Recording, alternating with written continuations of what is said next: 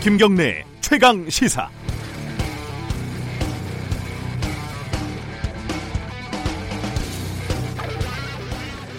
현대차가 그랜저 신차를 출시를 해서 잘 팔리고 있답니다. 저는 뭐 차는 굴러가면 된다 이런 주의라서 신차 출시 그런데 전혀 관심이 없지만 어쩔 수 없이 알게 됐습니다. 언론들에서 어찌나 기사를 써대는지 포털만 열면 그랜저 기사가 보였으니까요. 뭐 이런 광고도 있었죠. 나중에 성공하면 뭐 할 거야. 그랜저 사야지. 뭐 이런 손발이 오그라드는 광고. 이 광고는 그래도 광고지 않습니까? 어, 근데 기사들을 보면요. 그 광고보다 더 노골적일 때가 많습니다. 몇 개만 제목만 볼까요? 어, 더 뉴 그랜저 겉보고 놀랐나 속은 더 놀랍다. 역대 역시 국대급 세단 그랜저 끝판왕이 나타났다. 올류 타이틀도 아깝지 않다. 그랜저로 갈아탈까 고민 증폭. 내 집 같은 편안함. 광활한 중앙 화면. 이게 제목들입니다. 여차하면 차에서 먹고 잘 기셉니다. 이 기자들이.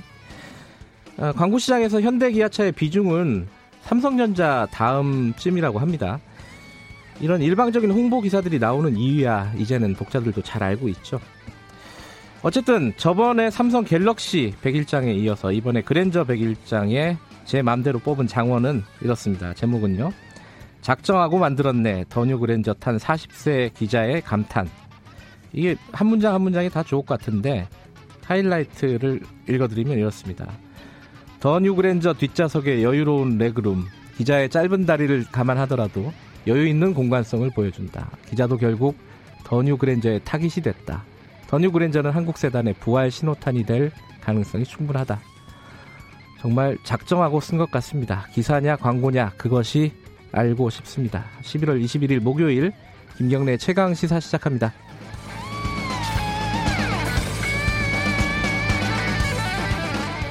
김경래 최강 시사는 유튜브 라이브로 함께 하고 계십니다. 문자 참여 기다리고요. 샵 9730으로 보내주시면 됩니다. 짧은 문자는 50원, 긴 문자는 100원이고요. 스마트폰 애플리케이션 콩 이용하시면 무료로 참여하실 수 있습니다.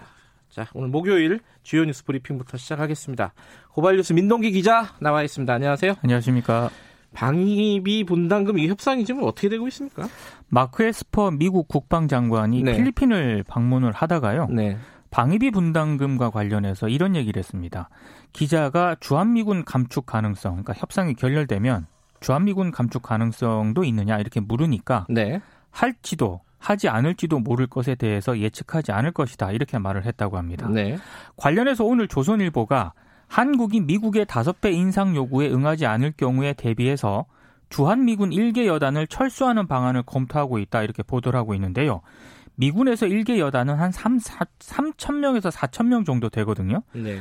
한국의 안보 불안 심리를 자극할 수 있는 주한미군 감축 카드를 들춰내서 협상 지렛대로 삼겠다 이런 계산을 하고 있는 것으로 보입니다. 근데 미국에서도 과도한 방위비 증액 요구를 두고 비판의 목소리가 나오고 있는데요. 민주당 소속인 엘리엇 엥겔 하원 외교위원장이 분담금 50억 달러가 사실이라면 동맹을 해칠 가능성이 분명히 있다. 매우 어리석은 것이다. 이렇게 비판을 했습니다. 외교를 어, 비즈니스 정도로 생각을 하고 있는 것 같은데 그렇죠? 트럼프 대통령은 아, 한미 동맹 지금 체제에 대해서 이렇게 되면은 근본적으로 어떻게 다시 생각을 해야 되는 것이냐 뭐 이런 일부의 목소리가 나올 수밖에 없는 상황이에요, 그죠? 동맹국이 이런 행동을 네. 하지는 않습니다. 예. 네.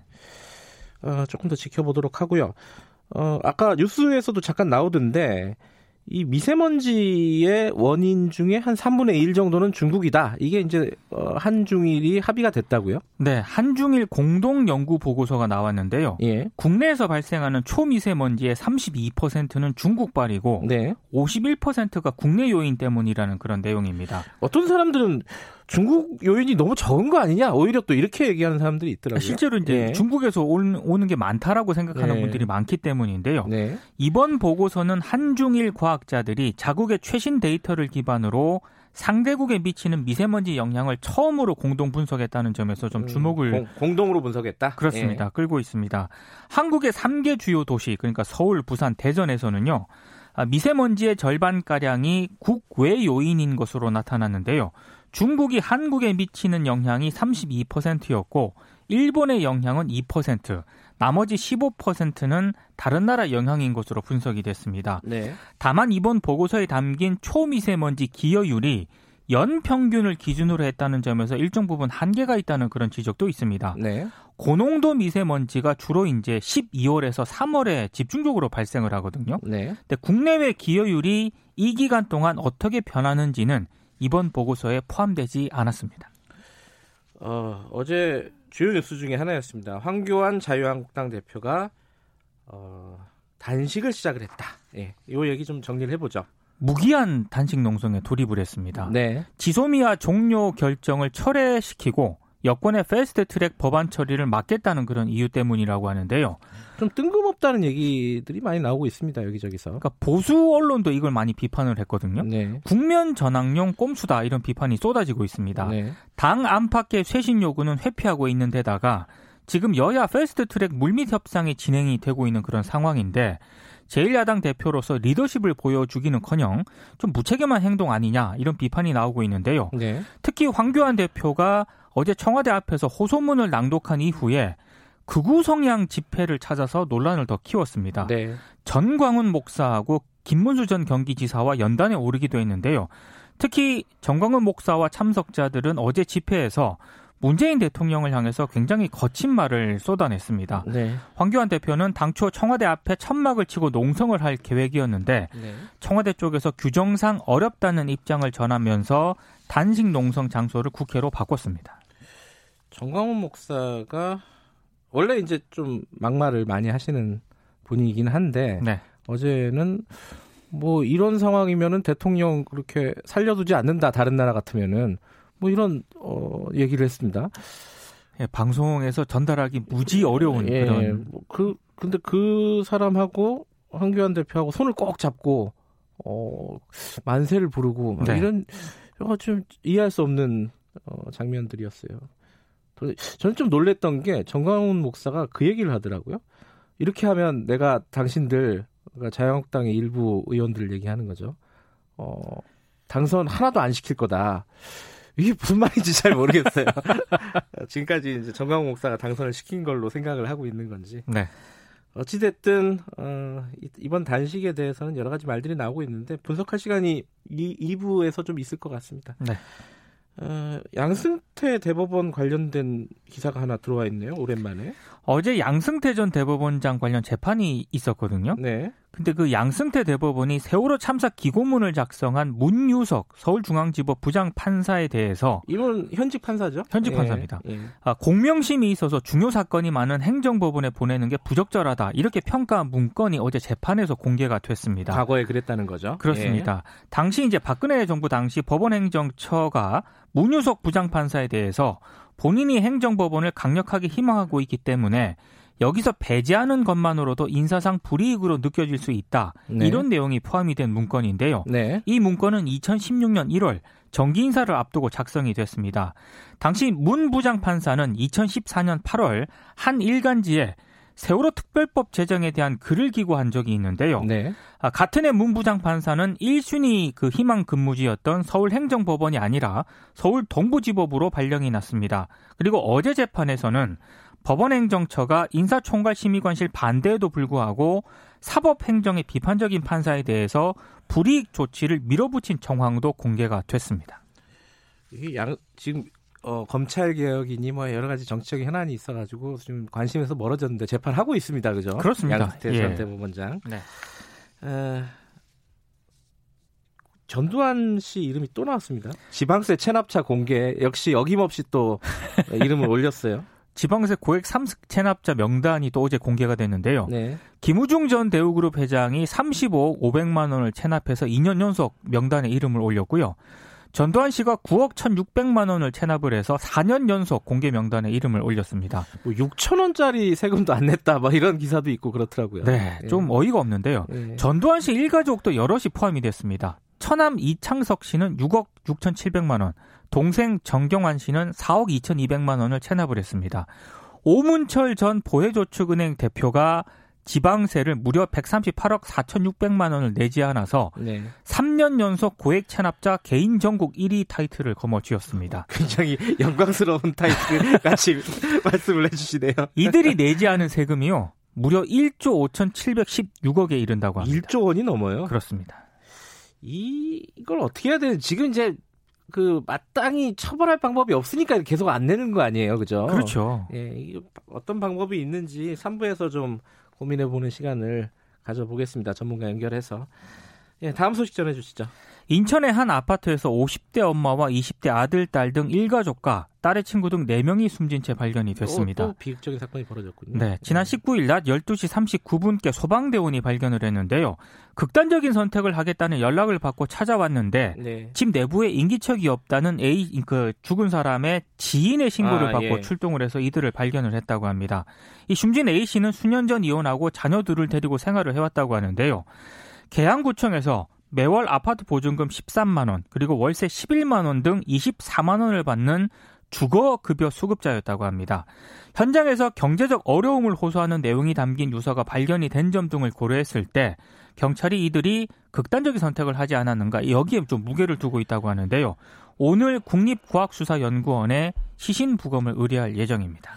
그러니까 복지 사각지대 뭐 이런 얘기들은 한번 좀 어, 자세히 좀 다뤄볼 만 할 것 같습니다. 그렇습니다. 자, 오늘 말씀 여기까지 듣죠. 고맙습니다. 고맙습니다. 고발 뉴스 민동기 기자였고요. 김경래 최강 시사 듣고 계신 지금 시각은 7시 37분 향해 가고 있습니다.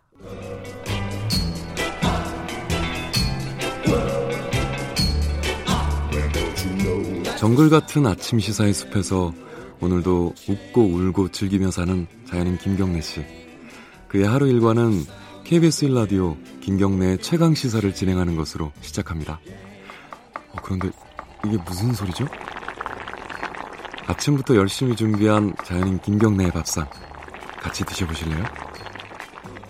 후회 없는 아침 건강한 시사 김경래의 최강 시사 예, 김경래 최강 시사 듣고 계십니다. 오늘 1부에서는 홍콩 얘기 좀 해보겠습니다. 좀 워낙 심각해서요 상황이. 지금 이공대 어, 시위대가 뭐 최후의 보루라고 생각하는 이공대가 봉쇄가 됐고 어, 지금 몇십 명 안 남았다는 뉴스가 나오고 있습니다. 근데 그 안 나, 몇십 명 안 남은 시위자, 시위대들은 결사항전 이렇게 지금 얘기를 하고 있고요. 어떤 일이 벌어질지 모르고 있는 상황입니다. 뭐, 제일 궁금한 거는 이 사태가 어떻게 진행이 될 것인가. 아, 그리고 멀리 있지만 우리는 여기에 무엇을 해야 되는가 이런 부분들이 좀 고민이 많이 됩니다. 뉴스를 보면서 어, 최근에 홍콩도 다녀왔고 이런 문제에 대한 전문가시죠. 어, 김영미 분쟁 지역 전문 PD와 함께 이야기 나눠보겠습니다. 스튜디오에 모셨습니다. 안녕하세요. 네, 안녕하세요. 네. 언제 홍콩에 다녀오신 거죠? 마지막으로 갔다 온 건 10월 달에 갔고요. 10월. 예. 네. 지금 전 세계가 사실 여기뿐만이 아니라 음. 시위한 나라가 너무 많아요. 그래서 제가 취재를 이렇게 다니려고 그러니까 너무 힘들더라고요. 그래서 음. 어쨌든 홍콩은 계속 지금 팔로업을 하고 있고 어 홍콩 사태를 지금 계속 네. 좀 지켜보고 있습니다. 홍콩은 심리적인 거리가 우리랑은 좀 가까워요. 남미 이런 데는 좀 멀잖아요. 아무래도 심리적으로. 제가 취재하면서 제일 가까운 거리 같아요. 아 거리상으로도. 네, 분쟁 지역 네. 중에.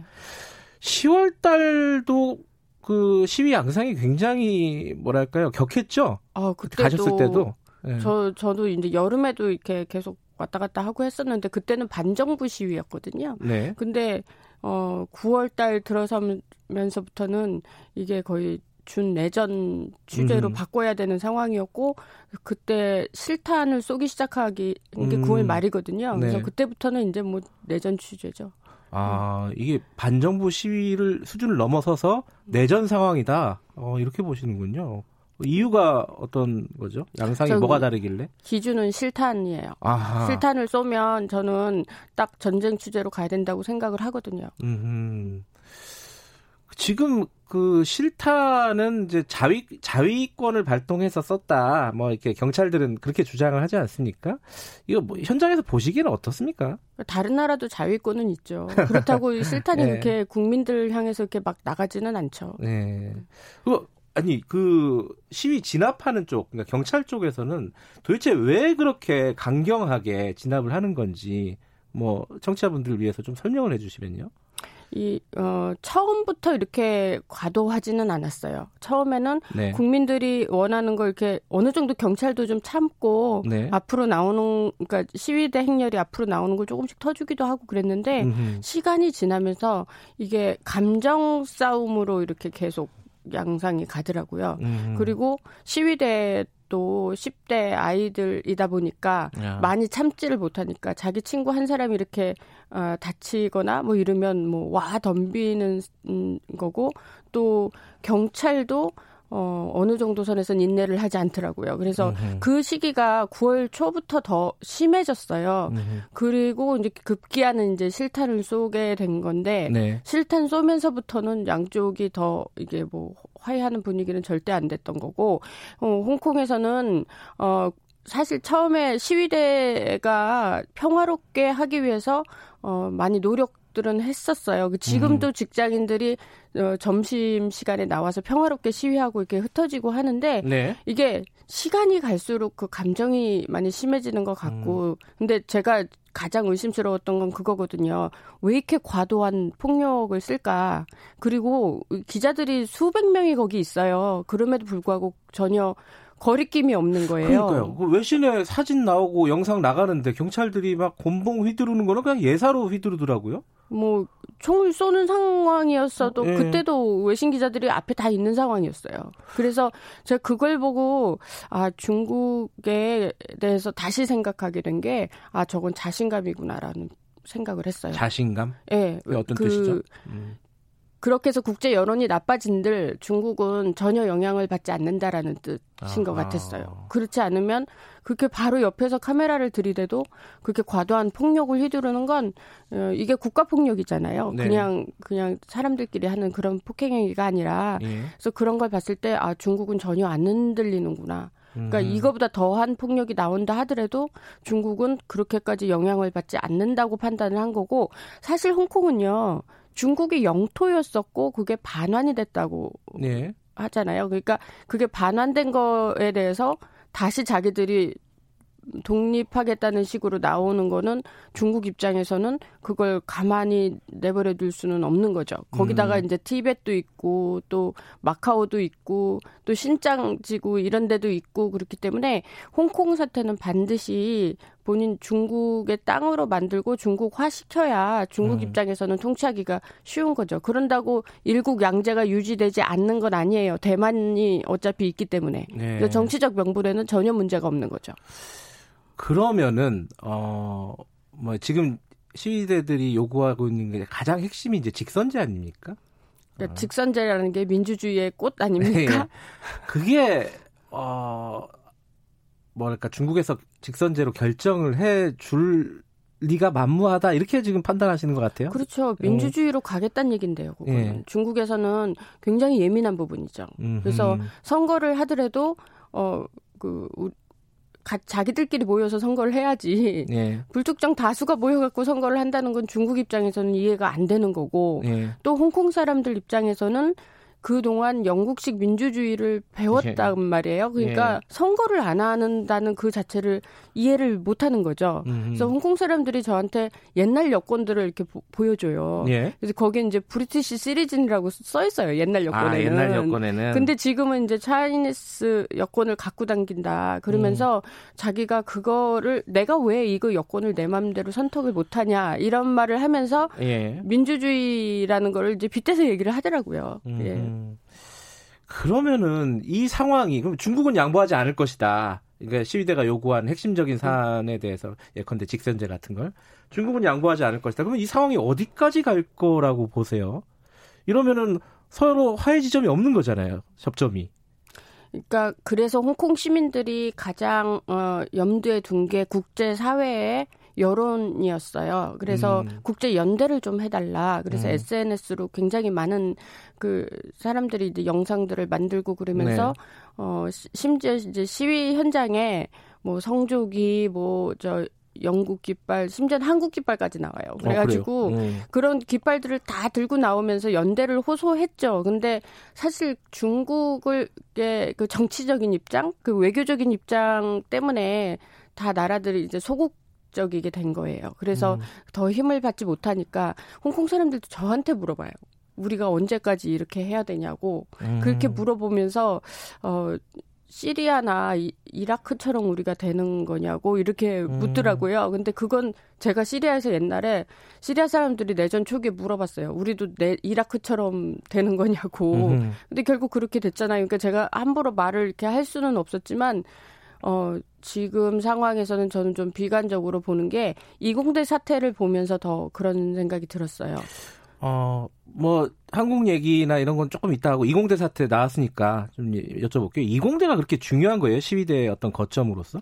거기가 예. 지리적으로 예. 좀 그랬어요. 그러니까, 어. 홍콩이 그, 본토하고 섬하고 네. 이렇게 나눠져 있는데, 이 학교가 가운데 해저 터널 있는데 거기 있는 거예요. 아하. 그래서 항상 시위를 하면 뭐 한 군데서 가, 뭐 이렇게 모여가지고 오랫동안 하는 게 아니라 시위대 계속 움직여요. 음. 움직이고 그 핸드폰으로 이렇게 막 그 에어드랍으로 막 연락이 어디로 가라고 어디로 가라고. 음. 근데 거기는 시위대가 가야 되는데 오도 가도 못 하는 상황이 된 거죠. 그러니까 음. 이공대 학생들이 거기서 이제 모여 있었고 사실 거기가 그렇게 중요한 시점이 될 거라고는 아무도 몰랐는데 어쨌든 경찰이 봉쇄하기 시작하면서 거기에 이제 수백 명의 학생들이 봉쇄가 됐고 그리고 학부모들이 이제 그, 어 거리로 나오게 된 거예요. 그래서 어 봉쇄를 풀게 하려고 경찰 뒤에서 이제 계속 유도를 했어요. 음. 좀 어떻게 아이들 좀 구해내려고.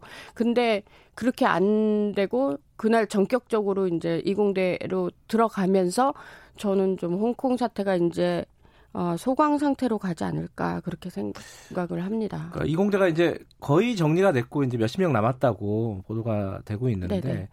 그러면 그쪽이 이공대가 정리가 되면 말씀하신 대로 홍콩 사태는 조금 어 뭐라 그런 대규모 시위나 이런 것들은 조금 잦아드는 그런 분위기가 될 것 같아요. 패배감이 지금 아주 심해요.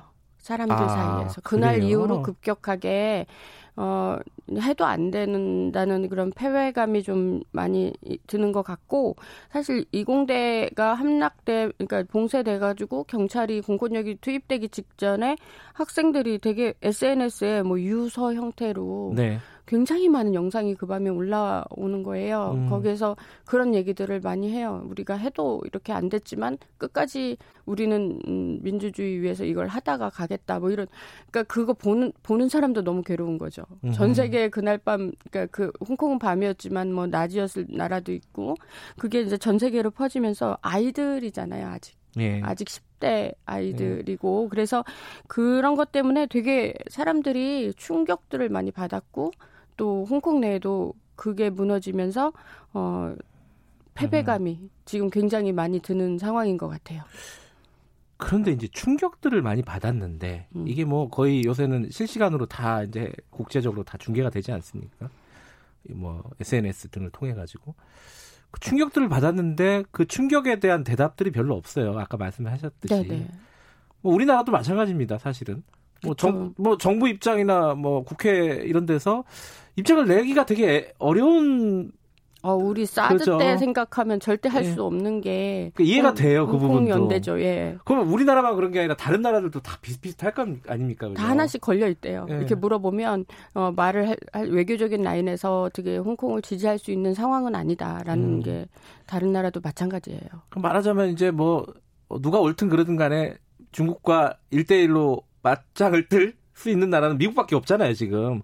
그러니까 미국은 그래도 이제 뭐 국회에서 아 의회에서 이런 뭐 홍콩과 관련된 법안을 통과시키고 막 이래서 갈등 국면이 벌어지는데 다른 나라는 진짜 어, 할 방법이 없다는 게 좀 답답한 부분이 아닌가 홍콩 사람들 입장에서는. 근데 미국조차도 사실 홍콩 시민 입장이라고 할 수 없는 게 이거는 어 중국을 상대하는 외교적 카드가 되는 거잖아요. 그렇죠. 그러니까 약간 어. 중국이 불리할 수 있는 게 홍콩의 인권 얘기를 하고 티벳이나 신장의 인권 얘기를 꺼내는 거는 중국 입장에서는 어 굉장히 힘든 얘기잖아요. 그러니까 음. 어 미국으로서는 이게 외교적인 카드가 될 뿐이지 실제 아. 지금 홍콩 시민들이 저런 나, 상황이 났을 때 어, 뭔가 행동을 할 수 있는 거는 사실 없거든요. 음. 그 얼마 전에 또 시진핑에 가서 농 산물을 수입하겠다라고 네. 얘기를 했기 때문에 이건 그 음. 홍콩 사태와 연관된 서로 암묵적인 얘기 아니겠습니까? 그래서 물론 어 어, 미국 의회에서 그런 거를 하지만 이게 양면을 가지고 있는 거예요.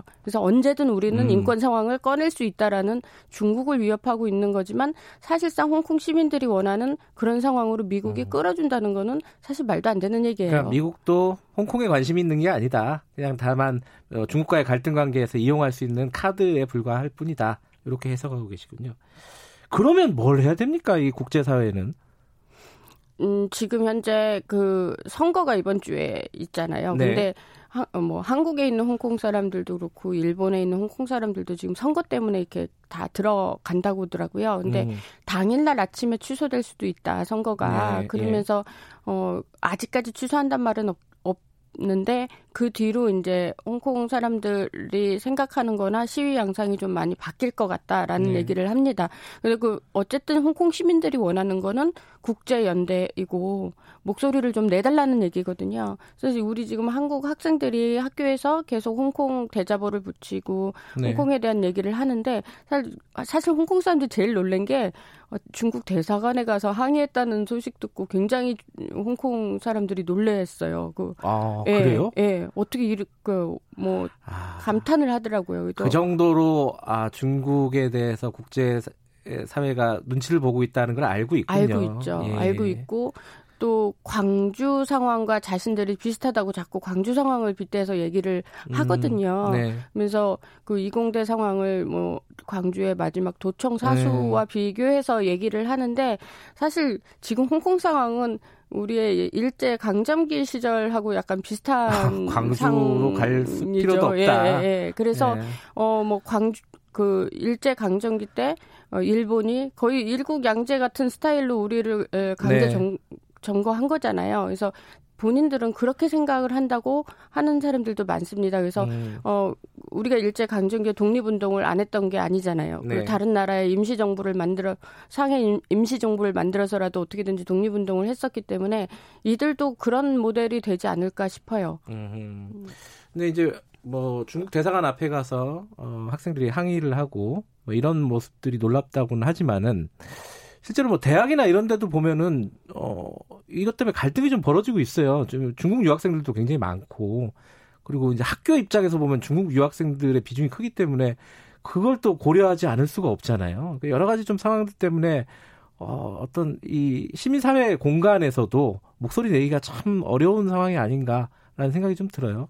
그 학교에서 학생들이 네. 민주주의 국가에서 자기가 원하는 거 얼마든지 얘기할 수 있고요. 네. 또 어, 사회로 나오기 전에 네. 그런 것들을 어, 자기 목소리를 얘기하고 자기 네. 의견을 얘기하는 굉장히 건전하다고 저는 생각을 하고요. 네. 그게 어, 토론을 통해서 어, 자신들의 의견이 관철되도록 하는 좋은 훈련이라고 저는 생각을 해요. 음. 그리고 홍콩 학생들도 마찬가지거든요. 본인들의 처지가 굉장히 힘들고 그렇게는 하지만 민주주의는 방심하면 바로 이렇게 된다는 거. 그러니까 음. 홍콩 같은 경우는 우리보다 굉장히 잘 사는 나라였잖아요. 네. 그리고 지금도 이렇게 돈이 없는 나라는 아니에요. 음. 그러니까 그러다 보니까 아 우리가 민주주의가 아, 안 돼 있는 나라들은 대부분 제3세계 네. 국가들 뭐 네. 이렇게 생각을 하시겠지만 그거와 상관없다는 거죠. 그래서 음. 국민이 깨어 있지 않으면 바로 이렇게 에, 뭐 경제력과 상관없이 이런 상황이 갈 수도 있구나라고 네. 느낄 수 있는 취재였던 것 같아요.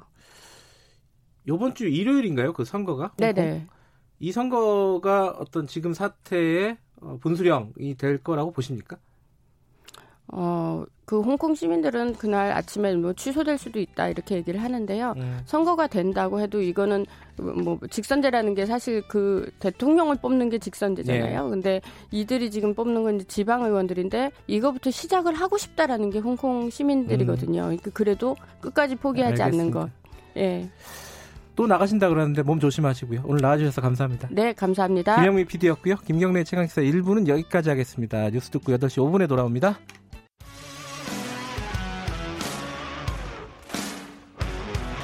탐사보도 전문 기자 김경래 최강 시사. 김경래 최강 시사 2부 시작하겠습니다. 어, 자유한국당이 지금 좀 시끌시끌하죠. 자, 황교안 대표 단식 들어갔고요. 그 전에 지난 주말에 어, 자유한국당에 사실상 폭탄 하나가 떨어졌습니다. 김세현 의원 삼선 중진이죠. 어, 총선 불출마 선언 하면서 자유한국당을 혹독하게 비판하는 발언을 했습니다. 뭐 당내에서는 여러 가지 말들이 나오고 있어요. 음, 뭐 응원한다는 얘기도 있지만 해당 행위 아니냐 이런 불만들도 좀 나오고 있고요. 오늘은 김세현 의원 직접 좀 연결해서 관련된 얘기 좀 여쭤볼게요. 안녕하세요. 네, 안녕하십니까 김세현입니다. 네, 일단 요 얘기부터 좀 여쭤봐야 될 것 같아요. 그 황교안 대표 단식이요. 어, 네. 어제부터 들어갔는데 이걸 어, 이 단식을 뭘 위한 거라고 보십니까, 김세현 의원께서는? 네, 지금 어, 문희상 국회의장께서 12월 3일에 패스트트랙 어, 법안들 올리겠다고 공언을 하신 상태에 있고요. 예. 또 바로 코앞에 지소미아 어, 연장을 어, 결정할 수 있는 마지막 시간이 다가와 있기 때문에 네. 어, 거기에 대해서 어, 상당한 어, 이 국가적인 위기 의식을 느껴서 시작하신 것 같습니다. 이게 이제 당내 여러 가지 좀 어, 불협화음이라고 할까요? 어, 김세현 의원 불출마를 포함해서요. 이런 것들이 나오니까 당내 단합을 위한 어떤 이런 정치적인 행위 아니냐 이렇게 해석하는 쪽도 있어요. 이건 이렇게 보는 거는 어, 어떻게 생각하시나요? 뭐 대체로 그렇게 보는 시각들이 많으신 거는 같은데요. 네. 어, 어, 황교안 대표 입장에서는 또 나름의 깊은 고심을 해서 네. 한식이라는 것이 쉽게 결정할 수 있는 것도 아니고 네. 본인의 건강이나 또 생명까지 걸고 하시는 것만큼 네. 일단 그뭐 취지의 순수성 이런 부분은 제가 어, 그 입장에서 좀 이해를 해보려고 노력을 하고 있습니다. 예. 어, 김세현 의원께서 이 불출마 선언을 하면서 자유한국당에 대해서 뭐 여러 가지 말씀을 하셨습니다. 존재 자체가 역사의 민폐다 이런 식으로 해서 이제 어 크게 보면은 큰 틀에서 보면은 쇄신을 요구하신 건데 네. 어떤 방식이든지 거기에 대한 대답 중에 하나가 아니냐 이렇게 볼 수도 있는 거 아니에요? 황교안 대표의 단식 선택이? 예, 뭐 여러 가지 해석이 가능할 것 같습니다만 네. 어, 제가 말씀드렸던 것은 어, 뭐 지도부를 압박하거나 이렇게 하려고 했던 것이 저의 의도가 아니고요. 네. 어, 제가 진단하고 있는 현 상황 네. 그리고 이를 해결하기 위한 해법을 제 나름대로 제안을 한 겁니다. 네. 그래서 그 수용 여부는 뭐 지도부를 포함해서 네. 어, 각자가 저희 당의 구성원 각자가 판단할 몫이라고 생각하고요. 네. 저는 저의 제안을 말씀드렸을 뿐입니다. 예. 어, 황교안 대표가 그 김세현 의원의 불출마 선언 이후에 총선의 책임을 지겠다. 총선의 결과에 대해서 책임을 지겠다. 이렇게 대답을 했습니다. 이게 어, 김세현 의원께서 생각하시는 어, 대답에 된다고 생각하십니까? 어떻게 보세요? 네, 제가 말씀드렸던 것은 지금 어, 지도부 두 분이 현 직책에서 사퇴하시라고 요구했던 것이 네. 아니고 어, 우리 모두가 현 상황에 어, 대한 책임에서 자유롭지 않으니 음. 모두가 책임을 느끼고 불출마를 하되 두 분이 지금 지도부를 구성하고 계시기 때문에 어, 선도적인 역할을 해달라 이런 역, 이 말씀을 드린 것이고요. 예. 어, 선도 불출마에 대한 어, 직접적인 답은 아니었기 때문에 아직 네. 거기에 대한 답변을 하신 걸로 저는 생각지는 않습니다. 네. 네. 그 김세현 의원 불출마 선언 얘기 잠깐 더 해보면요. 어, 어, 그 뭐랄까요, 뭐, 단어 선택이나 이런 것들이 좀 심했다 이런 지적들이 좀 있습니다. 예를 들어 뭐 좀비 같은 존재다 자유한국당 그리고 뭐 역사의 민폐다 이런 단어 선택이나 이런 말들은 어, 떤 생각, 어떤 판단에서 나오게 되신 건지 좀 여쭤보고 싶어요. 네, 먼저 좀비라는 표현에 대해서 거부감이 상당히 많으신 걸로 알고 있습니다만, 네. 어, 뭐 제가 처음 쓴 표현이 아니라 여러 사설 칼럼에서 어, 계속 쓰여왔던 것이고 사석에서도 많이 쓰이고 있는 표현들이고요. 네. 그리고 어, 역사의 민폐라는 표현은 사실 제가 이렇게 불출마 선언하면서 어 그냥 일상적인 어휘로만 어, 그 뜻을 밝힐 경우에는 어, 심각한 문제 의식이 제대로 전달되지 않다 않을 수 있다고 판단했기 때문에 네. 역사의 민폐라는 표현은 어, 제가 이 자유한국당이 지금 위치에 서서 새로운 건강한 보수 정당의 출현을 가로막고 있는 이런 상태가 지속된다면은 네. 어, 궁극적으로 새 양날개로 날아야 되는 대한민국이 추락하는 그 원인 제공을 할 수 있기 때문에 어 그런 차원에서 이 이대로 버티는 것보다는 새로 태어나는 것이 태어나는 것이 낫다는 의미에서 말씀을 음. 그렇게 드렸습니다. 아, 지금 상태에서 그러니까 보수 쪽의 날개가 이 모양이면은 어 우리 역사 자체에 폐해를 준다 이런 뜻이었군요. 네, 네, 음, 그런 그렇다면요. 지금 현재 자유한국당의 틀로는 뭐 자기 혁신이라든가 어, 스스로 쇄신하는 게 불가능하다 이렇게 판단하신 건가요? 네, 저의 판단으로는 뭐 불가능하다고 어, 표현을 뭐 그렇게 100% 단정하기보다는 네. 어, 가능성이 거의 없다 이렇게 음... 말씀드리겠습니다. 네. 가능성이 거의 없다. 일단 지도부 사퇴나 이런 부분들이 먼저 이루어져야 된다 이렇게 말씀하시는 거예요? 그러면? 아니요, 제가 지도부의 어, 음... 현 직책에서의 즉각적인 사퇴를 요구한 것은 아닙니다. 네. 저는 어, 총선을 앞두고서 불출마의 형태로 우리 모두의 자성을 실천하자 이런 의미였습니다. 이게 그 당장 좀 친박 쪽에서 그런 얘기 나오지 않습니까? 이 우물에 먹는 우물에 침을 뱉었다. 그리고 네. 돌아온 집에 이 복당파잖아요. 지금 김세현 의원께서 네. 어, 돌아온 집에 불을 질렀다. 뭐 이런 내부적인 비판들이 있습니다. 이건 충분히 예상하시는 거죠? 네.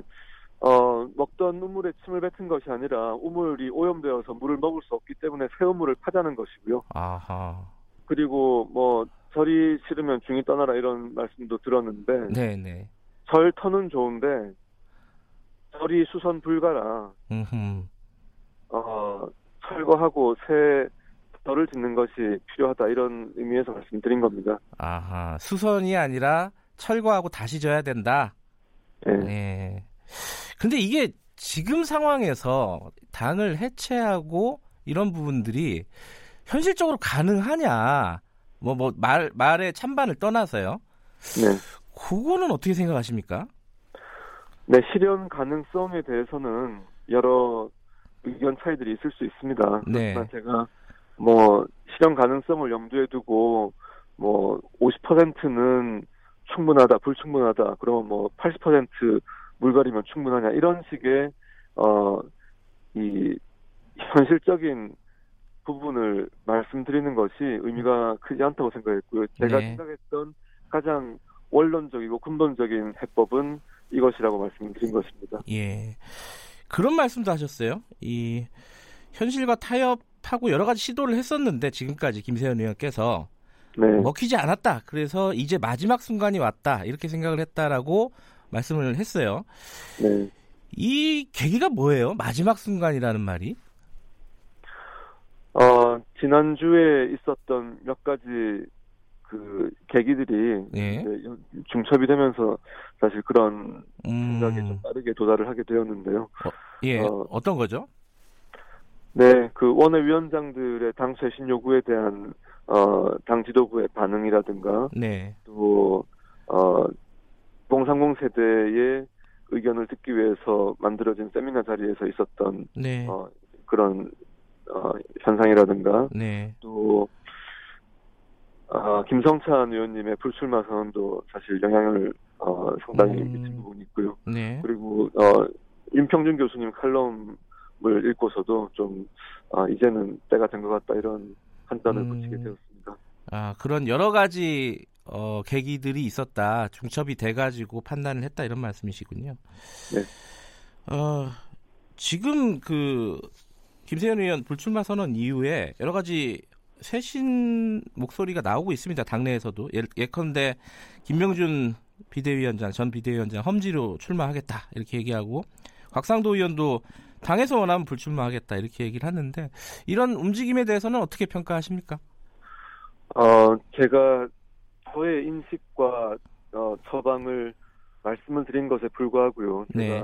어, 어떤 그 이상의 부분에 있어서 네. 어, 어떤 제가 어떤 요구를 할 입장이 있지 않고 평가를 할 입장에 있지 않은 것 같습니다. 다만 네.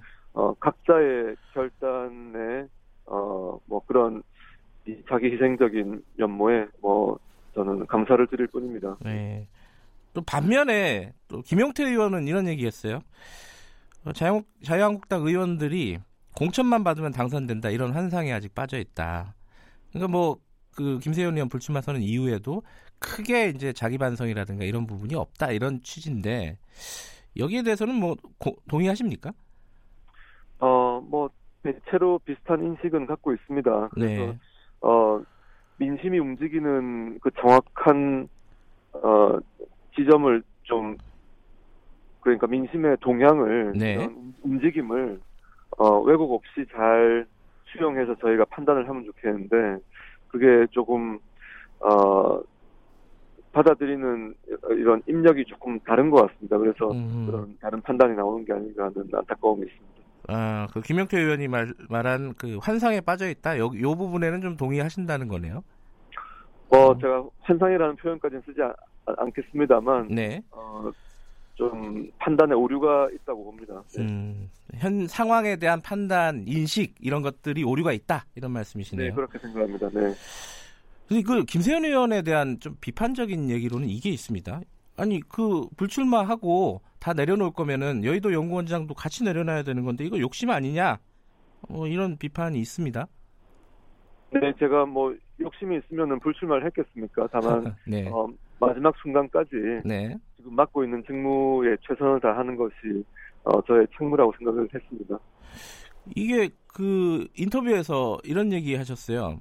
어, 여의도 연구원장에 있으면서 앞으로 총선 때 여론조사를 통한 불미스러운 시도가 없도록 차단하는 역할을 하겠다.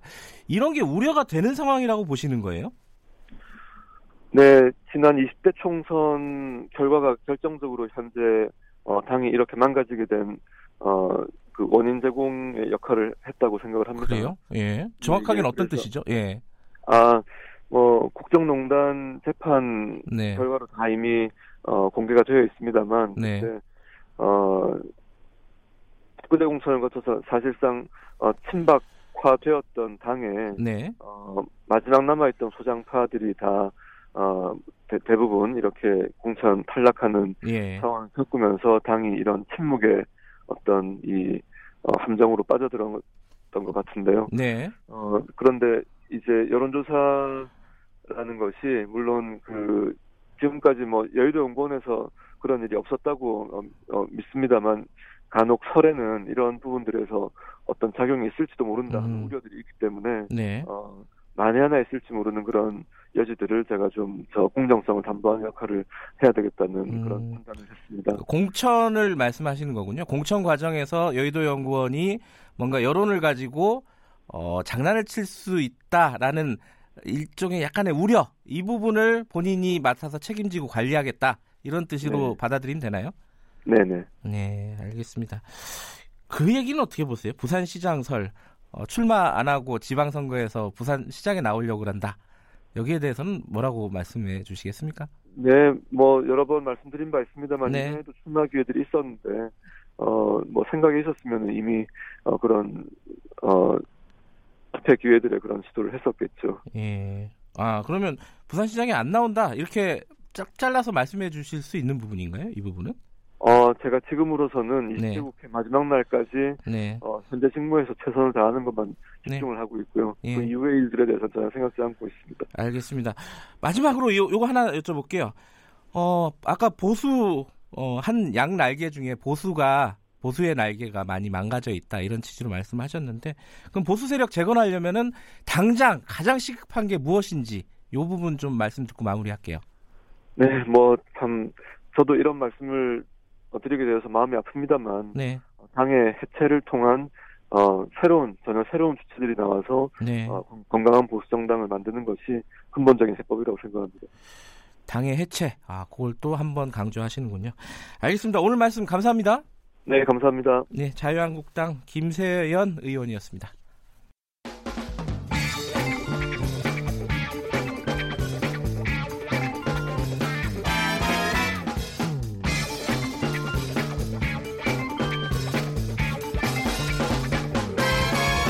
윤태곤의 눈. 네, 윤태곤의 눈, 의제와 전략그룹 더모아의 윤태곤 정치 분석 실장 오늘도 나와 계십니다. 안녕하세요. 네, 안녕하세요. 아까 일부 브리핑에서 황교안 대표 단식 돌입했다. 무기한 단식. 네네. 그 얘기를 했는데 그 얘기 조금 좀뭐 분석을 좀 해보죠. 네. 네. 단식이라는 것이 네. 정치적으로나 사회적으로나 최후의 투쟁 수단이지 않습니까? 바꾸는 거니까요. 네. 그 예. 뒤는 없어요. 예. 다음은 없는 건데 황 대표 입장에서는 안팎으로 좀 여의치 않은 상황에서 선택을 한 거라는 점은 뭐 이해할 수도 있겠지만은 좀 뜬금없다 이런 느낌이 계속 드는 거죠. 그렇게 얘기하는 사람들이 있더라고요. 네. 뭐당 내외 그렇죠. 다. 그러니까 네. 어제도 이게 되게 어수선했던 게 네. 청와대 분수대 앞에 천막 치고 단식한다 발표했다가 청와대 앞에는 천막을 못 치게 돼 있는데요. 이렇게 하니까 돗자리 깔고 있다가 저녁에 국회 앞 천막을 쳐가지고 옮겼어요. 지금 아마 국회에 계실 거예요. 네. 그런 거부터가 이제 어수선했다는 거죠. 집시법 전문가가 당내에 없나요? 뭔가 좀 이렇게 정교하거나 치밀하지는 못한 것 같다. 지금 사실은 상황이. 그게 중요한 포인트일 수 있어요. 예. 무슨 말씀이냐면요. 정치적으로 어떤 행동을 하느냐, 무슨 이야기를 하는 거냐 그 자체보다 어찌 보면 더 중요한 게 있거든요. 음, 뭐죠? 그 중요한 게? 프로세스, 과정. 과정. 그렇죠. 음. 자, 진보적인 이야기를 할 수도 있고 보수적인 이야기를 할 수도 네, 있습니다. 네. 지소미아 연장해야 된다. 선거법 일방적으로 처리하면 안 된다. 이거는 이 말에 대한 동의 여부를 따라서 그런 주장은 있을 수 있는 그렇죠. 주장이거든요, 그렇죠? 음, 충분히. 네. 그리고 또 뭐 일부는 거기에 동의하시는 분들도 많고요. 네. 근데 이걸 어떻게 설명하느냐? 관철하기 음. 위해서 어떤 노력과 정치적으로 이제 뭐 정지 작업들을 하면서 네. 내 지지층들을 결집시키느냐. 음흠. 뭐 최후의 수단으로는 장외투쟁 같은 물리력 을 발휘하거나 단식을 할 수도 있죠. 네. 그럼 그렇게 하기 위해서 어떻게 좀 예열을 해서 실제 행동에 돌입하고 음. 예측 가능하게 네. 보이느냐 네. 이런 게 더 중요할 수 있다는 거예요. 그러니까 구체적인 플랜 같은 것들을 짜는 그렇죠. 그런 참모들 전략가들이 있어야 예, 되는데 예, 기획력 예. 같은 것들 그렇죠 기획력 예. 그런 게 없었다 좀 부족했다 네. 황교안 대표는 거기다가 이제 뭐 메시지 같은 것도 결합이 되는 건데 네. 뭐 하나 하나 짚어보면은 지소미아는 행정 조치고 패스트트랙은 어쨌든 국회로 나와 있는 것인데 네. 황 대표가 단식 투쟁을 한다고 해서 따낼 수 있는 사안이냐 그 잘 모르겠다는 거예요. 그리고 뭐 그, 예, 맞아요. 청와대 음. 영수회담을 거절한 것도 단식 투쟁의 한 요인이다 이러는데 이게 아까 제가 말씀드렸던 프로세스에 비교해 보면은 청와대 영수회담을 제안했다 거절당한 것도 모르는 사람들이 되게 많아요.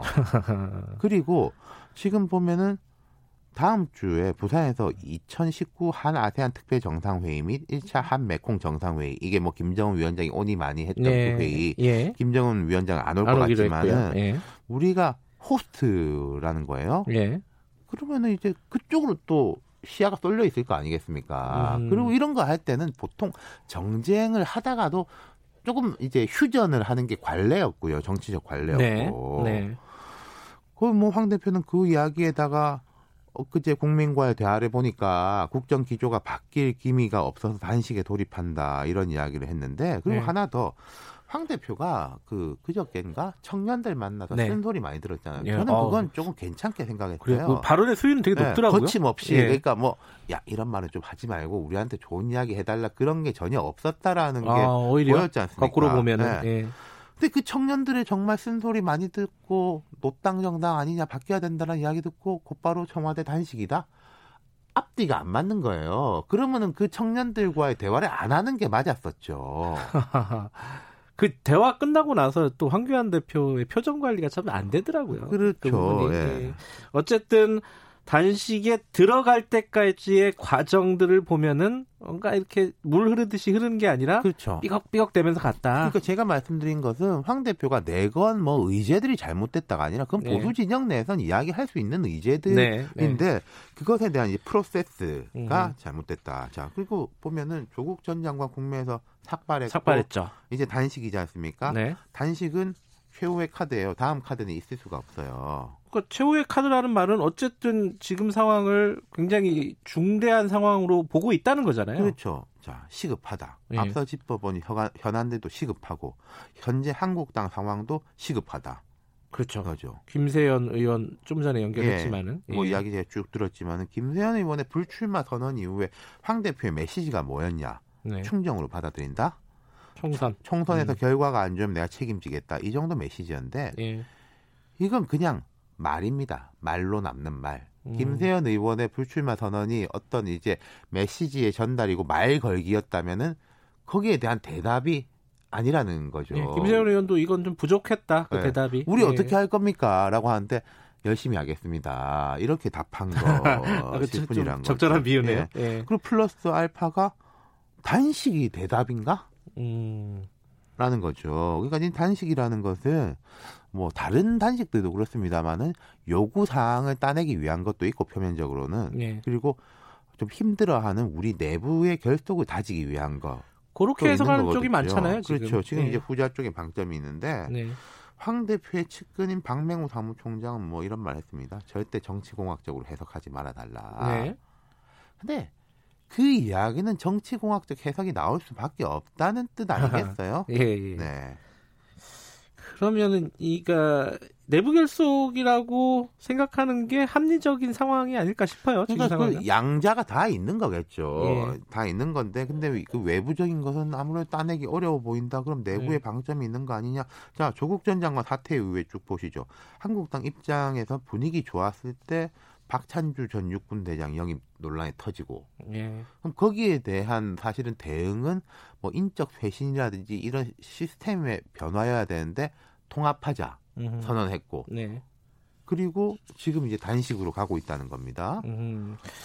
뭐 근데 어찌 됐든 간에 어 아까 말했던 표면적으로 내걸었던 거라든가 아니면 내부 결속이라든가 뭐 일정 정도의 성과를 거둘 수 있느냐 이 부분이 뭐 핵심이겠죠. 그러니까 바깥쪽은 모르겠고 안쪽으로 보면은 당장은 말을 아낄 거예요. 김세현 의원도 제가 앞에 들으니까 이 부분에 대해서 말을 아끼던데. 아꼈어요. 예. 속 마음이 어떨지 모르겠지만 대놓고 네. 이 엄동설한 시 초입에 천막 치고 단식 하는데 네. 거기다가 이제 맞아요. 박한 네. 소리 하기가 당장은 쉽지 않죠. 네. 근데 이거는 당장 쉽지 않다는 거지 유예된 것일 뿐이다. 음. 그리고 단식이라든지 장외투쟁, 뭐 파업 같은 경우에 파업 해보셨지만은 중요한 것은 시작하는 것보다 어떻게 맞아요. 중단할 것인가 들어가는 계획을 게, 세우는 예, 거거든요. 나가는 게 더 힘들어요. 그러니까 음. 이런 우리 요구 사항을 따면 제일 좋다. 두 번째, 그게 잘 안 됐을 경우에는 어떤 모멘텀을 가지고 중단하고 그 이렇게 성과를 어떻게 연결시키고 확장시킬 수 있을 것인가 음. 이런 전략인데 제가 앞서 말씀드린 게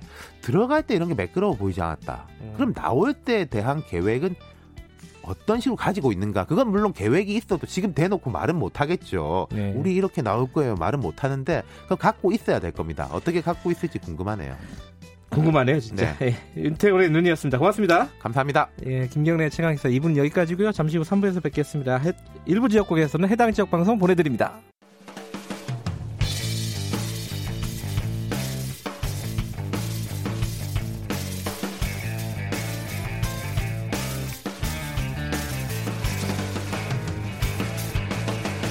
김경래의 최강 시사.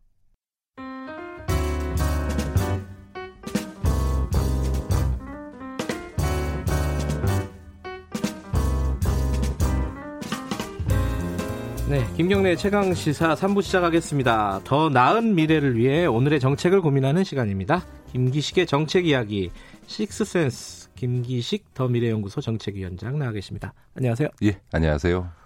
어, 지난 한 주간 여러 가지 이벤트 중에 어, 황교안 대표의 단식은 얘기했고 대통령과의 대화, 네, 네, 아 네. 국민과의 대화죠 정확하게는 네, 네. 어, 국민과의 대화. 요거 뭐 약간 뭐 말들이 많습니다. 뭐 약간 도떼기 시장 같았다. 네, 김호준 네, 네 씨는 네, 예, 그렇게 표현을 했고 뭐 고민정 대변인은 또 대통령에게 죄송하다. 네, 그건 난 대변인이 왜 그런 얘기를 했는지 잘 모르겠는데 어찌됐든 그 김기식 위원장께서는 어떻게 보셨어요? 뭐 평가를 좀 해주신다면?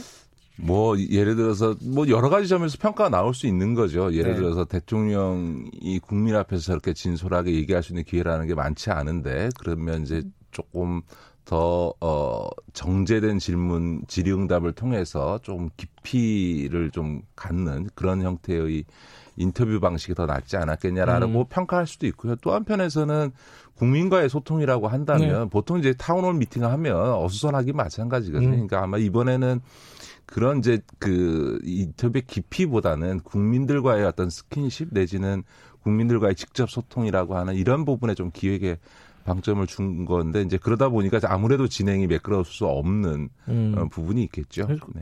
저는 이 이렇게나 저렇게나 많이 했으면 좋겠다라는 생각이 좀 들어요. 예, 저도 그렇습니다. 네. 아마 이것도 이제 그 대통령이 그 지난번에 연초에 음. KBS하고 그 인터뷰 했던 예. 게 뒤에 지금 거의 어 1년 만에 예, 거의 뭐 맞아요. 1년에 한 번씩 하는 이벤트가 됐어요. 돼 예. 있어서 그런 건데 어, 저는 대통령이 국민과의 대화하거나 언론과 인터뷰 네. 기자회견하는 기간 횟수를 늘리면 네. 이런 방식도 해도 할 수도 저런 아. 방식도 해도 다 그냥 그럴 텐데 아, 이게 자주 없다 보니까 꼭 어. 이런 방식으로 했어야 되냐. 그러니까 저는 이번 국민과에 대한 비판은 어. 뭐 그렇게 볼 수도 있고 네. 뭐 이런 좀 어, 어수선한 방식으로도 할 수 있는 거 아니냐라는 반론도 다 타당하다고 음. 저는 생각합니다. 네. 아, 오랜만에 저랑 생각이 일치하시네.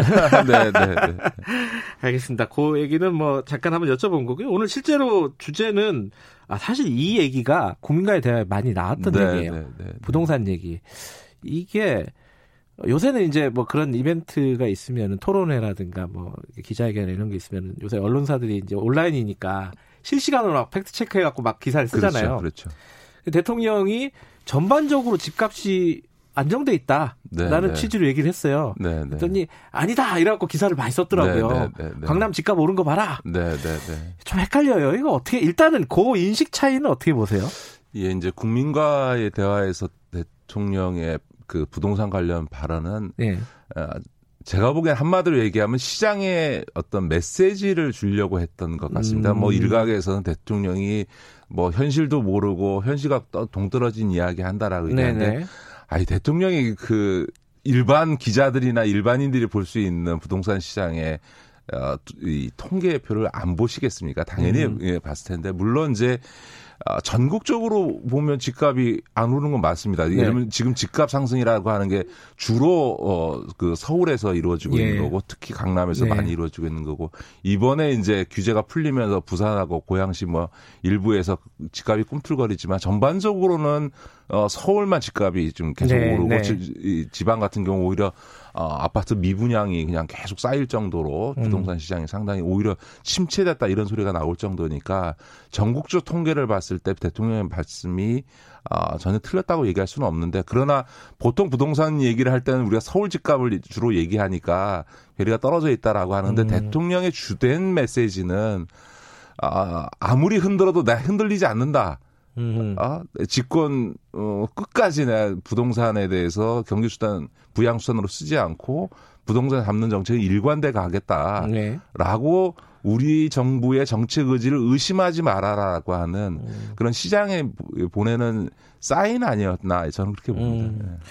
근데 지금 이제 문재인 정부 들어와서 집값 잡겠다는 얘기는 뭐 처음부터 지금까지 네, 계속 네, 일관되게 네, 네, 하고 있는데 어 물론 이제 저 전국적인 집값은 좀 안정화됐다라고 하더라도 어쨌든 서울 집값, 강남 집값은 어, 잡지 못했다라고 보는 게 맞을 것 같아요. 통계적으로 네네, 보면은. 네네, 네, 맞습니다. 그 왜 그럴까? 그러니까 뭐 일단은 대출 규제했었고요. 음, 그죠? 음. 지금은 사실 가격 규제까지 하는 거잖아요. 네, 물론 이제 하겠다고 핀, 한 거죠. 예, 핀셋 규제의 음. 형태겠지만은 왜 그럴까? 이게 사람들이 많이 궁금할 것 같아요. 그 사실은 지금 왜 이렇게 계속 돈 그 부동산 가격이 서울 중심으로는 계속 오르냐. 네, 네. 한마디로 얘기하면 시중에 풍부한 유동자금, 돈이 부동산 시장에 몰리기 때문입니다. 그러니까 우리가 부동산 정책을 얘기할 때 무슨 분양가 상한제나 무슨 어, 투기 과열지구 지정이나 네. 이런 이제 소위 그 미시적인 주택 정책을 갖고 어, 부동산 시장을 안정화시키는 데는 대단히 제한적입니다. 네. 돌이켜 보시면 참여정부 시절에 어, 2년간에 걸쳐서 수많은 부동산 대책을 내놨습니다만 결국은 부동산 시장을 못 잡았고 결국은 마지막에 DTI LTV 규제라고 하는 돈의 흐름을 쥐는 네. 조치를 취하고서야 겨우 이 부동산 시장이 잡혔거든요. 음. 그러니까 그런 점에서 보면 지금 정부가 부동산 대책을 하기가 참 어려운 거는 뭐냐면요. 네.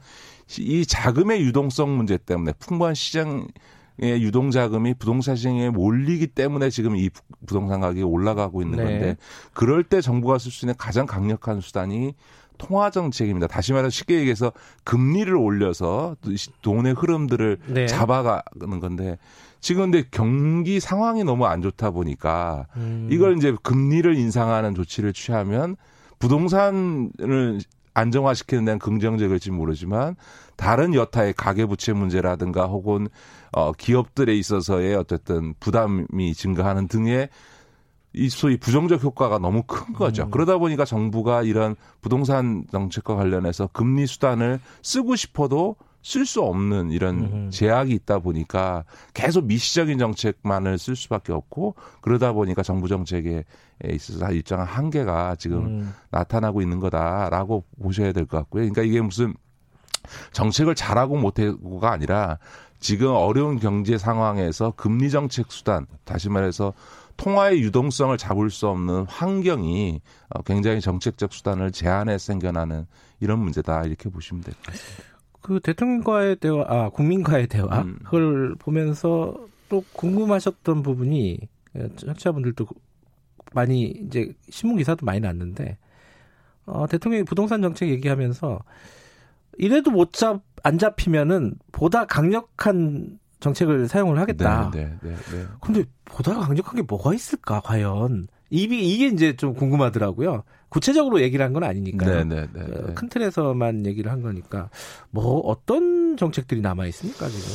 예, 뭐 여러 가지 뭐 이러면 뭐 분양 그 분양가 상한제 그 실시 지역을 확대한다든지 뭐더 예. 나가면 뭐 채권 입찰제니 뭐 이런 이런 식의 것들이 있을 수 있는데 다만 제가 약간 좀 우려하고 있는 예, 거는 예. 이그 어, 지금 부동산 문제를 둘러싸고 정부와 시장이 제가 제일 우려했던 게임하는 양상으로 가는 부분은 저는 굉장히 우려했었습니다. 음. 예를 들어 지금 크게 보면 두 번에 걸친 부동산 대책이 있었고 소소하게 보면 한 지금 이미 열일곱 차례에 걸친 부동산 네. 대책이 나왔는데 지금 또 한 번의 부동산 대책을 내놓는다. 이렇게 되면 네. 시장과 정부가 부동산을 정책을 놓고 일종의 누가 이기나 음. 보자라고 하는 이런 게임 양상으로 들어가면 좀 곤란하다고 생각합니다. 그러니까 다시 말해서 그 지금 정부가 정책을 쓰는 데 있어서 찔끔찔끔 하면서 정책을 뭐 두세 달 간격으로 계속 내놓는 이런 방식으로 정책을 운영하는 거는 저는 조금 바람직하지 음. 않다. 그러니까 할 거면 과감하게 한꺼번에 정책을 음. 취하고 약간의 부작용과 반발이 있어도 꾸준히 밀고 나가는 이런 방식으로 부동산 정책을 음. 운영해야지 계속 이렇게 지켜보면서 조금 더뭐 문제가 있으면 요거 쓰고 조금 네. 문제가 있으면 요거 쓰고 하는 이런 방식으로 가면은 게임 양상이 되어지는데 부동산 시장은 앞서 말씀드렸던 가장 근본적으로는 돈의 유동성이 제일 큰 문제이지만 또 하나는 심리적인 요소가 굉장히 큰게 음, 작동되는 네. 게 부동산 시장입니다. 지금은 뭐 보통의 제품의 가격 문제는 자본주의 사회에서 수요 공급의 곡선에 의해서 정해진다고 얘기합니다만 사실은 음. 지금 부동산 시장은 수요 공급에 의해서 결정되는 요소보다는 이쪽의 재산 증식 수단 내지는 투기적 수단 같은 이런 어떤 심리적인 요소들이 네. 크게 작용할 수밖에 없는 동기들이 음. 예, 작용을 하는 거거든요. 그런 점에서 보면 어 지금은 약간 시장에서 보면 총선 결과에 따라서 만약 정부가 레임덕 상태에 빠지면 이 부동산 정책을 계속 밀고 가기 어려울 거다. 음. 라고 하는 이런 심리들이 있거든요. 근데 네. 그런 심리들을 잠재우기 위해서 대통령이 이번 국민과에 대해서 확고하게 음. 어떤 일이 있어도 어 문재인 정부는 끝까지 부동산 안정화 정책을 취할 거다라고 하는 강력한 사인을 줬습니다만 네. 그렇게 말씀을 하셨다면 정부 정책도 이렇게 저렇게 자고 음. 우면하면서 찔끔찔끔하는 방식으로 관료들이 정책을 수립하면 안 된다. 네. 그러니까 기재부든 국토부든 이제는 대통령이 말씀하신 것처럼 과감하게 정책을 써야지 어, 계속 이렇게 사전 예고하는 방식처럼 어, 정책을 운영하는 건 좀 곤란하다 저는 그렇게 음. 봅니다.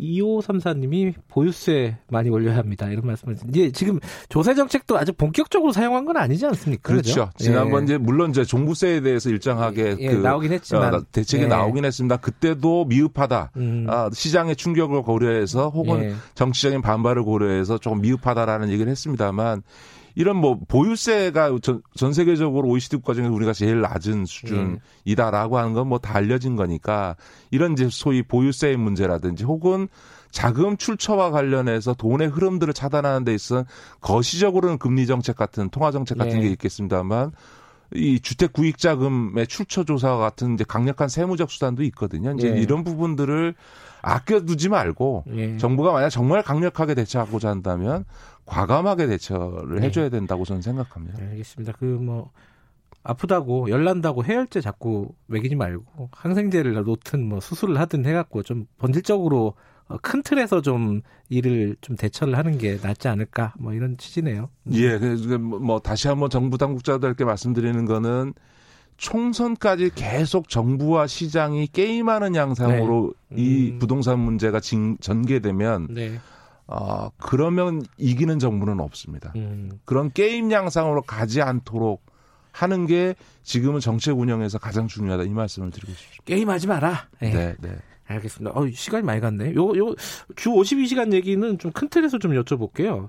이게 사실 정부 정책을 내놓은 게 예, 예. 국회에서 지금 그 노사정 합의안이 통과가 안 되고 있는 상황이라고 네, 내놓은 네, 거잖아요. 네, 네, 근데 노동계는 또 음. 반발하고 있고요. 이 상황이 함수가 되게 복잡해요. 네, 네. 이거 어떻게 바라봐야 되는지 그리고 이걸 어떻게 해소해야 되는지 참 그러니까 어렵습니다. 그러니까 이번에 정부가 이제 그 중소기업에 대한 52시간 네. 시행의 계도 기간을 두고 특별 연장 근로를 네. 이제 좀 더 범위를 넓혀주겠다고 하는데 계도 기간 두는 걸 두고 어, 노동계가 무슨 후퇴했다, 노동개혁을 포기했다라고 얘기하는 건 좀 과하다고 생각합니다. 왜냐하면 음.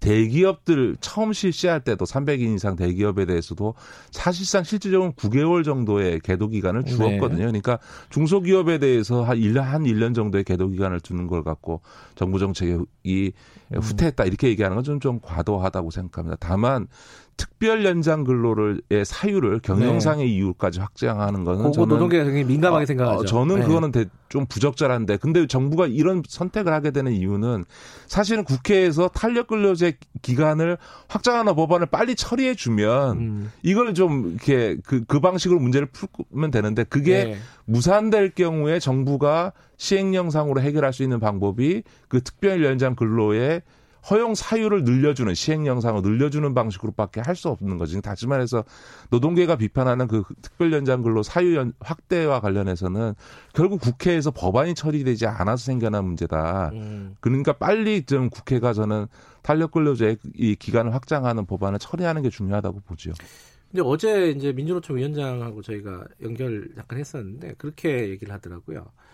이게 뭐 전 세계적으로 어, 장시간 노동 우리가 뭐 1위, 2위 네, 하고 네, 있지 네, 않습니까? 네, 네, 그런 아주 심각한 상황을 해소하기 위해서 추진하는 정책인데 이거를 이눈치 저눈치 보면서 다 누더기로 만들면은 이게 의지가 있다고 봐야 되느냐? 저는 그럼 네. 저는 솔직히 저 주로 제가 친노동을 알려져 있습니다만 그 그 부분에 대한 민주노총의 지적은 예. 매우 비현실에 맞지 않고 그래요? 원칙에도 맞지 않다. 그러니까 예를 들어서 예. 52시간제를 하는 거는 물론 장기간 노동을 줄이기 위한 거죠. 근데 네. 이제 예를 들어서 제 주변에도 벤처기업 하는 사람들이 많습니다만 음. 사실은 벤처기업이 어떤 기술을 개발하거나 어떤 업무를 할 때는 꼭 오너나 사장이 요구해서가 아니라 직원들이 좀 벤처라는 건 일종의 같이 창업하는 네, 분위기로 하지 않습니까? 네. 그러면 날밤을 새서라도 단기간 내에 한두 달 동안에 바짝 일하고 이렇게 쉬고 하는 네. 이, 런게 이제 일반적인 벤처에서의 프로젝트 개발팀들이 하는 거거든요. 근데 그게 이제 어떤 프로젝트가 대형 프로젝트가 되면 3개월 이상에 걸쳐서 프로젝트를 하고 그 다음에 이제 쉬게 되는데 지금은 탄력 근로제를 3개월 단위로 돼 있으니까 이걸 지금 6개월로 늘리자라고 네. 하는 건데 그렇다고 해서 52시간 곱하기 56주라고는 1년에 총 노동 시간이 늘어나냐 그게 아니거든요. 그러니까 음. 52주 52시간 곱하기 56주라고 하는 총 노동 시간은 법적으로 규제를 받는데 네. 그걸 조금 더 몰아서 할 거냐 1년에 걸쳐서 음. 평균적으로 할 거냐라고 하는 것에 대해서 노동자에게 선택권을 주자, 네. 줄수 있도록 허용해 주자라고 하는 거거든요. 그러니까 다시 말해서 6개월 동안 만약 바짝 일하게 되면 나머지 6개월 동안은 주 3일 근무를 하거나 한 두 달 동안 휴가를 간다라고 하는 거거든요. 그러니까 보통 유럽의 경우에는 여름에 한 달씩 휴가를 가지 그죠, 않습니까? 그죠. 만약 저는 이 방송을 듣는 청취자들 중에서 젊은 층한테 야너 일주일에 64시간씩 한 두 달 일하고 한 석 달 내지 일하고 그다음에 한 달 휴가 갈래 아니면 52시간씩 매 쭉 일할래라고 얘기하면 아마 음. 20, 30대 대부분은 저 한 3, 4개월 64시간씩 일하고 저 두 달 휴가 주세요. 음. 를 선택할 겁니다. 자, 그런 점에서 보면 소위 대공장 정규직 잡에 있어서 컨베이어 벨트가 돌아가는 시스템에서의 어쨌든 노동 시간에 대한 관념하고 음. 전체적으로 지금 어, 노동 시장이 3차 산, 산업 중심으로 재편돼 있는 조건에서의 예. 이 노동의 행태가 바뀌고 있다. 그런 음. 점에서 좀 탄력적으로 52시간제를 허용, 운영할 수 있는 룸을 주는 거는 전 네. 노동계가 네. 받아들여야 되지 않나 이렇게 생각합니다. 물론 뭐 사용자 측도 지금 국회에 계속 1년으로 더 연장해 달라 이게 단위 시간을 뭐 그 계속 요구하고 그게 안 풀리는 거잖아요. 그렇죠. 한국당은 사실은 이제 예. 이 나쁜 심보죠. 사실은 이게 6개월로 연장하는 게 경산호위에서 재계와 예. 노동계가 합의한 거거든요. 그러면 그 정도 선을 받아줘야 되는데 내년 총선까지 앞두고 이 기업의 반발을 극대화하기 위해서 이 법안을 막 그냥 막기 위해서 음. 그냥 저러고 있는 거죠. 그런 점에서 보면 저는 참 나쁜 심보다 이렇게 보입니다. 알겠습니다. 오늘 여기까지만 얘기 나눴죠. 뭐, 고맙습니다. 네, 고맙습니다. 김기식 더미래연구소 정책위원장이었습니다. 지금 시각은 8시 48분 향해 가고 있습니다.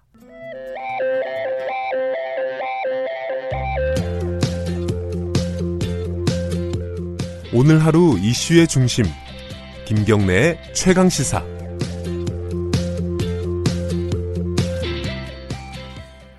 어, 일부 브리핑에서요. 고액 체납자 명단이 어제 공개가 됐다고 잠깐 말씀을 드렸었죠. 새로 공개된 신규 신규 명단이 어, 9천 명이 넘습니다. 9,771명. 원래 있었던 명단까지 합하면 다, 당연히 만 명이 넘고요. 이 뭐 항상 단골로 이름 올리는 전두환 씨, 김우중 씨, 뭐 이런 사람들도 당연히 포함돼 있고요. 이제 이 얘기를 들을 때마다 이거 계속 나오는 얘기잖아요. 지자체마다 계속 발표하고 묶어서 또 발표하고 그래서 계속 나오는 얘기인데 이거 왜 안 고쳐질까? 이 사람들한테 세금 받을 그 방법이 전혀 없나? 처벌하면 되는 거 아니야? 뭐 여러 가지 생각이 듭니다. 어, 강남대 세무학과 안창남 교수님 연결해서 관련 얘기 좀 여쭤보겠습니다. 안녕하세요. 네, 안녕하세요. 네. 일단은 그거를 좀 여쭤보고 싶어요. 시간이 많지가 않아서 어 이렇게 세금 안 내면은 아니 뭐 기소해가지고 처벌할 사람 처벌하고 이러면 되는 거 아닙니까? 이게 매, 맨날 만 명씩 이렇게 발표하고 끝내고 이게 맞는 건가 싶어요. 어떻습니까 지금 제도가? 예, 뭐 세, 체납을 했는데 네. 정말로 납부할 재산이 없다면 뭐 어떻게 어찌 할 수 없는 거죠. 그렇죠. 그건 이제 처벌이 이제 불가능한 거고요. 예. 지금 말씀하시는 대로 정말로 사회적인 공분을 일으키는 것은 재산을 은닉화해서 자, 자기 재산임에도 불구하고 타인 명의로 은닉하는 경우지 않겠습니까? 네네. 아, 이럴 때는 이제 과세 관청에서 이걸 발견하기가 어렵습니다. 음흠. 그러면 현행 아까 오금 처벌하면 되지 않을까 네. 했는데 사실은 이 규정이 있습니다. 아, 규정이 있어요? 네. 어. 조세범 처벌법 제 3조를 보면 네. 사기나 그 밖의 행위 부정한 행위를 규정하고 있는데 네. 거기에 재산 은닉 조항이 있습니다. 음흠. 재산을 은닉했다라고 한다면 이것은 사기나 그 밖의 부정한 행위로 해서 네. 그다음에 그 행위는 조세범 처벌법 제3조에 따를 것 같으면 네. 재산을 은닉한 자에 대해서는 2년 이하의 징역 또는 포탈 세액의 2배 이하의 상당한 벌금에 처하도록 되어 있고요. 네. 금액이 5억 원이 넘어가면 3년 이하의 징역 또는 포탈세액의 3배 이상 상당하는 벌금에 처한다 이렇게 규정하고 있는데 네. 쟁점은 재산을 은닉했을 경우 과세관청이 이것을 갖다가 발견할 수 있는 방법이 그렇게 아. 제, 제한이 되어 있다라고 하는 것이고 예. 서울시에서 보면은 38 기동대라고 예. 하는 프로그램을 통해서 열심히 추적을 하지만 그게 사실은 굉장히 그 힘든 작업이거든요. 네. 그래서 이제 강제로 아까 38 기동제처럼 직접 이렇게 하는 방법도 있고요. 예. 간장 간접적으로 강제하는 방법이 있습니다. 네. 세금을 내지 않으면 여러 가지 불편을 주, 는 방법이죠. 네. 그다음에 납세 증명서를 제출하는 하도록 한다든지, 음. 그다음에 관어 사업을 제한한다든지, 출국 금지를 요청한다든지, 음. 그다음에 금융기관에 여러 가지 체납이 되어 있습니다라고 해서 이것을 갖다가 어, 자료를 제공한다든지 네. 뭐 이런 방법이 있는데 이미 예, 2000 올해 6월 5일 날 청와대에서 국정 현안 점검 조정 회의가 있었고요. 예. 그 가운데서 호화 생활 악의적 체납자에 대한 범정부적 대응 강화 방안을 마련했습니다. 네. 그때 마련했던 것이 감치 명령 제도라고 해서 고의적으로 세금을 안, 내, 안 내는 사람들은 감옥에 유, 어, 유치장에다가 30일 이내로 가두자. 예. 그다음에 가장 지금 문제가 많은 체납자 재산 조회인데 예. 우리나라는 현재 각 개인별로만 할 수 있도록 되어 있습니다. 네. 그러니까 친인척 명의로 이것을 갖다가 할 경우에는 달리 방법이 없는데 예. 이번에 금융실명법을 개정해서 이제는 친인척 명의까지도 확대가 되도록 되어 있습니다. 예. 세 번째 출국 금지 조치가 보다 좀 확대가 돼 있어서 예. 제가 볼 때는 요 세 가지가 좀 어, 정상적으로 작동이 된다면 어, 아까 같이 직접적으로 강제하는 방법과 예. 간접적으로 바, 강제하는 방법이 조금 더 아, 이렇게 좀 조화롭게 이루어진다면 네.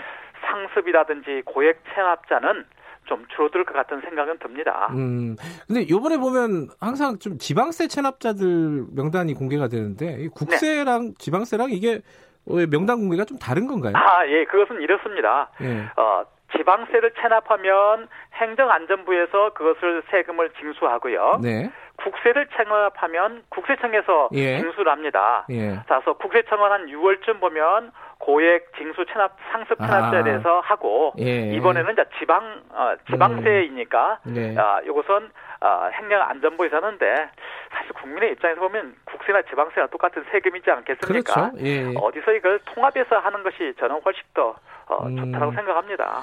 근데 지금 아까 말씀하신 악성 체납자를 30일까지 감치한다, 유치장에 가둘 수 있다, 이게 네. 지금 국회에서 계류 중이잖아요. 네네. 논의 중인데 검, 경찰청에서는 이거 좀 무리하다 이런 의견을 냈어요. 이게 그 어떻게 될지 모르겠더라고요.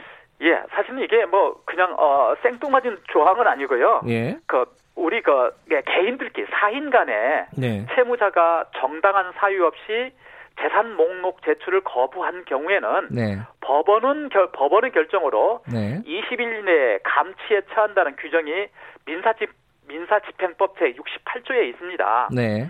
그러니까 이것은 이제 세금에 이제 이렇게 이제 준용하는 거예요. 네. 어, 세금 납부 능력이 있음에도 불구하고 고의적으로 체납하는 경우에는 예. 법원의 재판을 통해서 세금 납부할 때까지 일정 기간 구금하자. 예. 예. 이게 이제 감치제도인 아, 것이죠. 예, 예. 예, 그러니까 사실은 어, 이, 어, 납치납자의 신체를 아무나 이렇게 제한을 할 수는 없는 것이고요. 예. 그래 어쨌든 법원의 결정에 따라서 음, 이 사람이 정말로 고의적으로 이렇게 재단을 은닉했다라고 한다면 이런 이런 감치 제도가 있습니다라고 하는 그 자체만으로도 예. 체납자들에서는 어, 경고가 되겠죠. 아, 한 가지 궁금한 게요. 시간이 많지는 않지만 이 체납액이라든가 체납자 이런 게 많아지는 추세입니까? 아니면 조금 어, 해결이 좀 되는 추세입니까?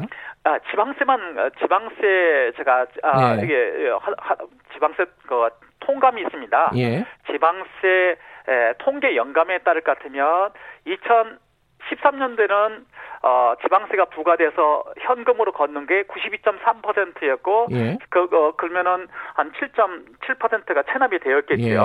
근데 2018년도에는 94.9%로 음. 굉장히 호전된 것으로 나타납니다. 아, 그래요? 음. 네. 그러니까 여러 가지 예, 제도라든지 아까 제 간접 네. 강제하는 방법 등을 한다면 네. 제가 볼 때는 이거 이거 이 지표는 게 고액이나 상습 체납자들은 분명하게 줄어들 것으로 생각합니다. 네. 세금 꼬박꼬박 내는 사람들 억울하잖아요. 그래서 이게 네. 뭐 여러 가지로 좀 강력한 조치를 취해가지고 이 세금 똑바로 좀 걷었으면 좋겠습니다. 오늘 짧은 시간인데 설명 잘 들었습니다. 감사합니다. 예, 안창남 교수님이었습니다. 11월 21일 목요일이네요. 음, KBS 일라디오 김경래 최강 시사는 여기까지 하겠습니다. 아까 저희들이 홍콩 얘기했잖아요. 김한별님이 홍콩 이야기 듣는데 눈물이 나네요. 이런 문자도 보내주셨네요. 아, 홍콩 사태도 우리가 좀 눈여겨서 남의 나라 얘기지만은 좀 지켜봐야 될 부분인 것 같습니다. 저는 뉴스타파 기자 김경래였습니다. 내일 아침 7시 25분 다시 돌아옵니다.